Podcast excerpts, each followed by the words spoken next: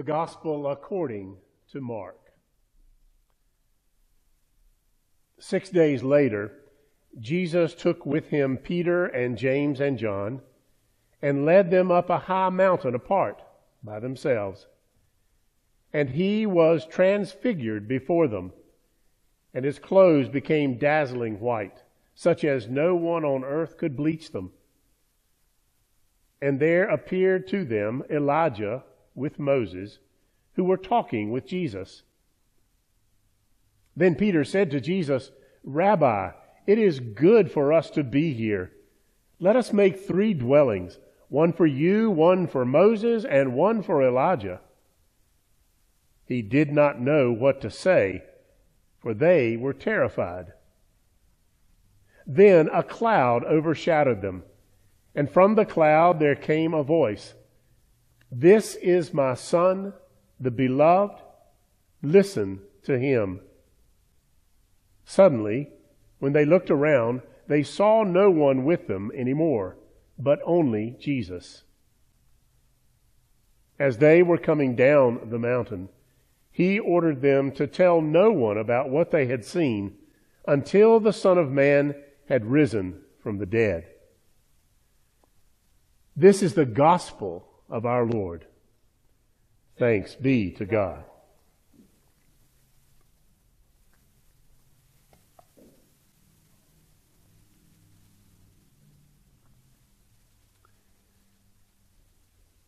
In Jesus' name, amen. There was a sign that hung on a wall in an office that read, Systems that don't know what to do, do what they know. Now, we can think about systems in all kinds of different ways. Certainly, a business is a system. Families operate in a system. Congregations are systems, and, and we could even say that individuals are systems. And when a system doesn't know what to do, it does what it knows. A woman came home from the funeral of her husband. And throughout their long life together, they had built a home, raised a family, struggled with the ups and downs of owning a business, walked together through the trials of aging and disease.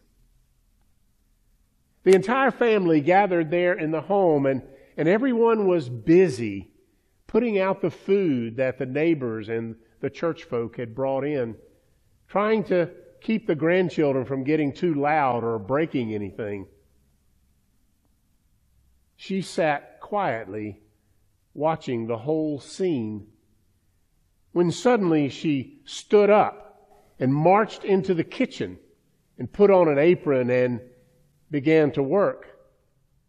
And everybody said, Oh, mom, you don't need to worry about this. You just go and, and, and sit down and rest. We'll, we'll take care of everything.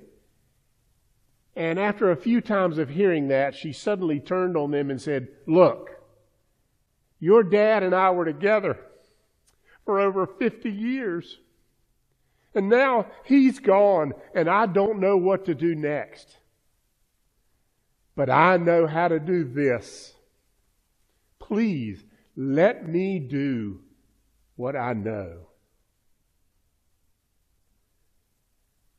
Whenever we are anxious and uncertain about the future.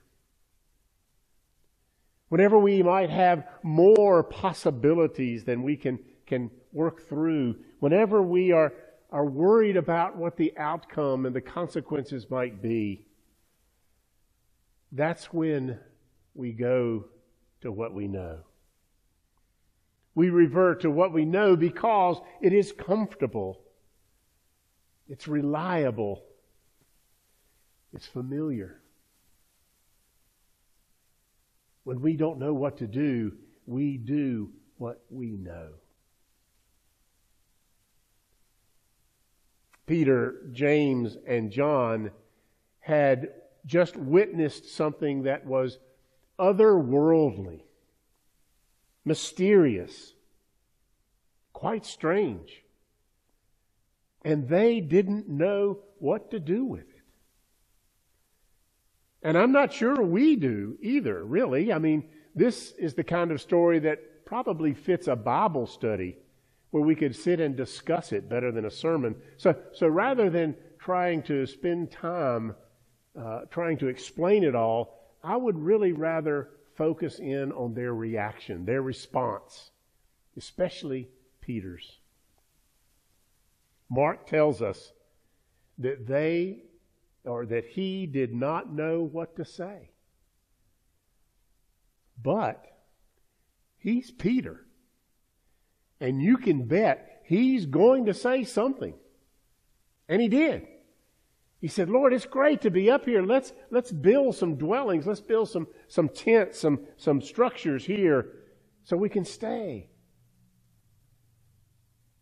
And that reaction does seem a little bit out of place. It seems a, a little bit strange, maybe even foolish, like, like he thought they really could stay up there on the mountain when there was no possible way for that to happen. But in reality, it may not be as strange as it seems because it was what Peter knows. It's part of his story. And in order to see this, in order to understand this, it's helpful for us to go back into the Old Testament where we see that the Hebrew people always marked a close encounter with God, a special encounter with God, by building something. And early on, it was an altar. They would build an altar to mark the spot where this, where this occurred. Later on, when the Israelites were wandering through the wilderness, rather than building an altar, they wanted to take their, their, their marker with them, and so they began to build what they called tabernacles so that they could carry the, these things around. They were like, kind of like tents, so that they could carry them around throughout their travels. And of course, the, the main encounter, the, the most important encounter, was when Moses encountered God up on Mount Sinai, where he received the Ten Commandments. And when he brought them down, they placed those in what was known as the Ark of the Covenant, and then they built a tabernacle so that they could carry that around wherever they went. And eventually, that tabernacle moved to become the Holy of Holies in the Jerusalem temple. And so making a tabernacle, which is the actual word that, that Peter uses, was exactly what he knew to do. Because when we don't know what to do, we do what we know. But God has a way of disrupting what we know. And this story is a perfect example of that. Mark begins this story by saying, six days later, which makes me want to ask, uh, six days later than what? I mean, what happened six days before? And if we go back and look, we find that Jesus was with his disciples in a place called Caesarea Philippi. And that's where he asked them, who do you say I am? And again, it was Peter who spoke up. He said, You are the Christ. You are the Messiah. And then Jesus began to teach them what that meant. It would mean suffering, it would mean death, it would mean resurrection. But they didn't know what to do with that either, and they, they, they didn't like the sound of that. Peter actually rebuked Jesus for even thinking such a thing. But Jesus pushed back against that. And he went on to say that, that his followers needed to do what he was going to do. They needed to, to take up their cross and follow. In other words, to be the Messiah and to be the Messiah's followers means giving up the life we know in order to have life as God gives it. We gain new life when we give up our old life. And so it was after Jesus had told them all of that, then it was he took them up on the mountain where they could see him in his glory. Jesus was transfigured in front of them. Boy, that's a church word, isn't it? Transfigured. I'd like to have a nickel. No, I don't think I would like to have a nickel for every time somebody said that. I'd like to place a large bet for anybody who said it in the last few weeks. It sounds like a big change occurred. But you know, the word that we translate as transfigure is actually a Greek word that we probably already know. It's metamorpho that have a familiar ring to it? Remember elementary school science, where they taught us about metamorphosis? A caterpillar transforming into a butterfly? A tadpole into a frog? Metamorphosis is not really a change, but rather it's becoming complete. The caterpillar always has the butterfly inside, but it's not complete until the butterfly emerges. And so metamorphosis occurs whenever something becomes what it is meant to be, whenever it becomes whole and complete. On the mountain, Jesus was shown to be who he had always been in all of his glory. And the voice from the cloud just added emphasis. It's kind of like God was saying, okay, now that I've got your full attention, here's what I want you to do. He is my son. Listen to him. And a better way of saying that is keep on listening to him.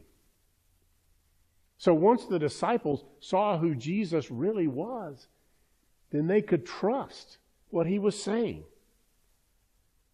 All that they, he had told them six days before really was true.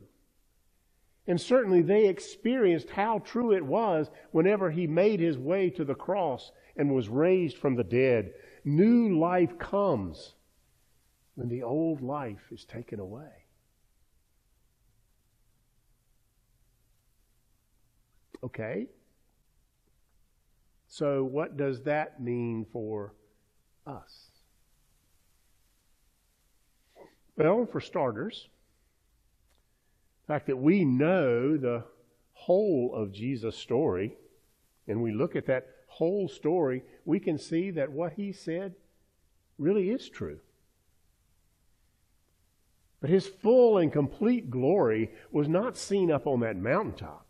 His full glory came as he gave his life for us so that we might have the life we are meant to have. And as we listen to Jesus, we hear him inviting us to join him in transfiguration, to join him in metamorphosis, to be who we are meant to be children of God and more like him. Only that's the part of all of this that we struggle so much with. Because we, we don't really know what to do. We don't really understand what all of this means. And, and denying self, taking up a cross, I don't think so. No, thank you. I think I'll just stick with what I know. But what if living only the way we know how to live keeps us from really living? What if we could discover that God really does want more for us than we want for ourselves? What if we could discover that abundant life that is meant for us is already a part of us? But that we get in the way of it. That we keep it at arm's length by all of the, the habits and the prejudice and the anger and the, the behavior that, that we have that we've grown so accustomed to, that we feel so comfortable with. We keep what we are meant to have at bay. But what if we could discover how to have that life that we are meant to have? The one that Jesus came to give us. The question is would we do anything about it? Would we do it? Would we take the chance of giving up what we know for something new? What would it take for us to give it a try? Maybe a little bit of that glory? I think one of the lessons in this story is that it's an invitation to look at the way God gives us glimpses of glory, an experience of the wonder and the power and the majesty of God that will empower us to dip our toe into metamorphosis, to be completely who we are meant to be. Because I don't think we're apt to do it on our own. I think we need some help. We need some of that glorious light to break through for us. I don't know where your glimpses of glory come from, or how often you might have them, or if you even have them at all or recognize them. But I would like to share with you two glimpses that I've had recently, both having to do with the, getting the COVID vaccine.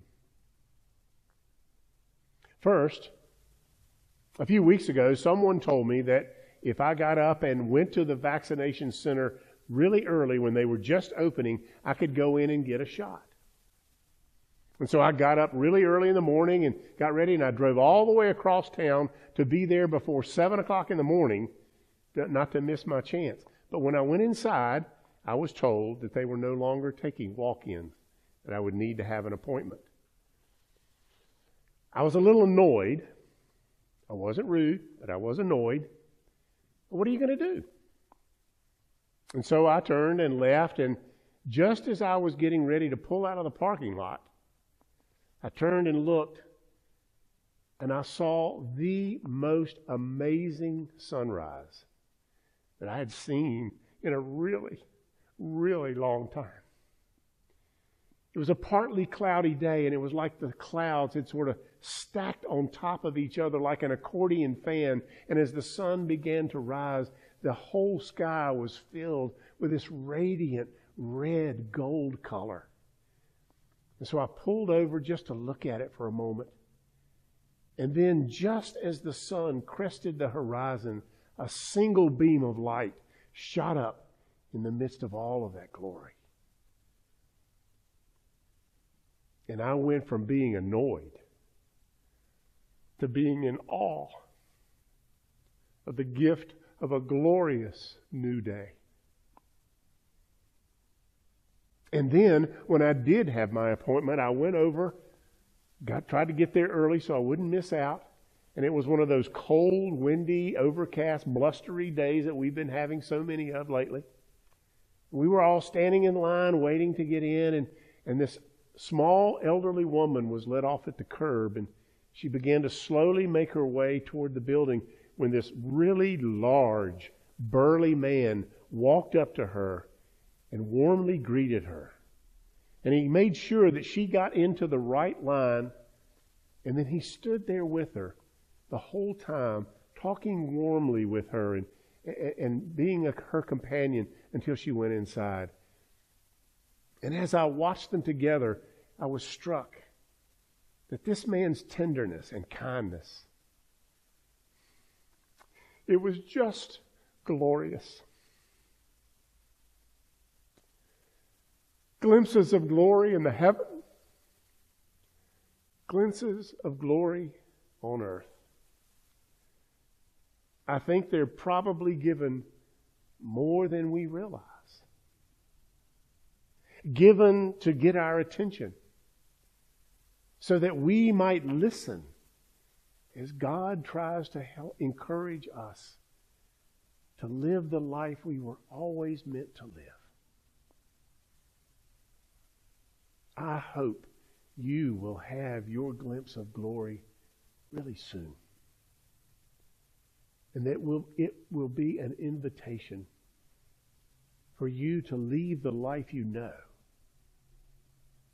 and live life as God gives it. Let us pray together. Glorious God, we confess that when we don't know what to do, we run and do what we know, what we're comfortable with. But invite us to your mountaintop and give us a glimpse of your glory so we can listen again to you telling us how much you want to transfigure us into the rich, abundant, complete life Jesus came to give us. In his glorious name we pray. Amen.